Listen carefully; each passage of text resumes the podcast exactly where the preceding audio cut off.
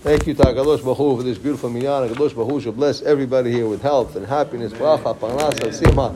This Rosh Chodesh should be a Rosh Chodesh of Geula and Yeshua, Rahamim for Kol Am Yisrael. Only Bsorot Tovot. Bezrat Hashem, Hakadosh Baruch Hu should give us all the zchut that we should strengthen ourselves. One more mitzvah, one more maaseh tov, and Bezrat Hashem, we will bring the Geula for Am Yisrael at this month. Bezrat Hashem, we one of the things you know yesterday, uh, yesterday. Uh, said that Erev Rosh Chodesh is a small, is a a it's a mini Yom Kippur.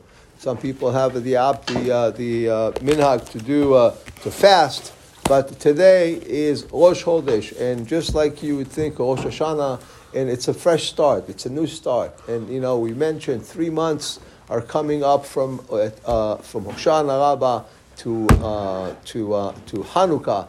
And you know, like in business, everybody's smart in business. Every week they look, every quarter they look, how where, where I am financially, how we doing, we're up, positive, negative, and this is what we should do today. A person should look today and think, okay, Bezat Hashem, how, how am I doing so far? Give yourself a scorecard, and Bezat Hashem, maybe I can add some more Maasim Tovim, some Torah, some mitzvot, whatever I can add Be'ezat Hashem, that this should be a schut not only for, for each individual person, but it should be a schut for Am Yisrael. Tonight, 5.30 Minha.